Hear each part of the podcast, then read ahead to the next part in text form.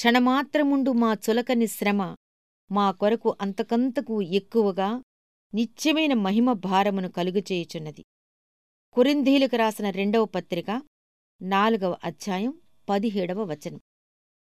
మా కొరకు కలుగజేయుచున్నది అనే మాటల్ని గమనించండి. మానవ జీవితంలో కన్నీరెప్పుడూ వరదలై పారుతూ ఉంటుంది ఎందుకని రక్తంతో బ్రతుకు తడిసి ఉంటుంది ఎందుకని? ఇలాంటి ప్రశ్నలు పదే పదే వినిపిస్తూ ఉంటాయి. పై వాక్యంలో దీనికి సమాధానం కనిపిస్తోంది. శ్రమలు మనకోసం కొన్ని ప్రశస్తమైన వాటిని సాధించి పెడుతున్నాయి.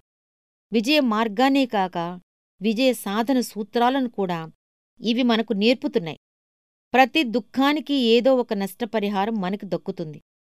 ఇంగ్లీష్లో ప్రసిద్ధి చెందిన పాటలో ఈ విషయమే ఉంది. నీ వైపుకి చేరితే నాకదే చాలు దేవా నీ చేరువకి సిలువ ఎక్కవలసి వచ్చినా విచారపు కడుపు నుండే ఆనందం ఉద్భవిస్తుంది. ఆయన్ని ముఖాముఖిగా చూస్తాను అంటూ ఫానీ క్రాస్బీ ఎలా రాయగలిగిందంటే ఆమె ఎన్నడూ పచ్చని చేలను సంధ్యకాంతులను తల్లి కన్నులలోని మమతను చూడటానికి నోచుకోలేదు. కంటిచూపు లేకపోవటమే ఆమెకు ఆత్మీయ దృష్టి తేటపడేలా చేసింది. విచారం కేవలం రాత్రి గడిచే మట్టికే ఉంటుందని గ్రహించి ఆదరణ పొందాలి. ఉదయం కాగానే అది సెలవు పుచ్చుకుంటుంది. వసంతకాలపు ఆహ్లాదకరమైన రోజును తలుచుకుంటే తుఫాను రోజు చాలా తక్కువ కాలమే. రాత్రంతా విలాపాలున్నా ఉదయాన ఆనందం ఉదయిస్తుంది.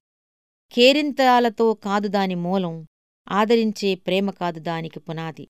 మనోనిబ్బరిమే దాని ప్రాణం ఓర్పుతో జయించటం దాని ధ్యేయం.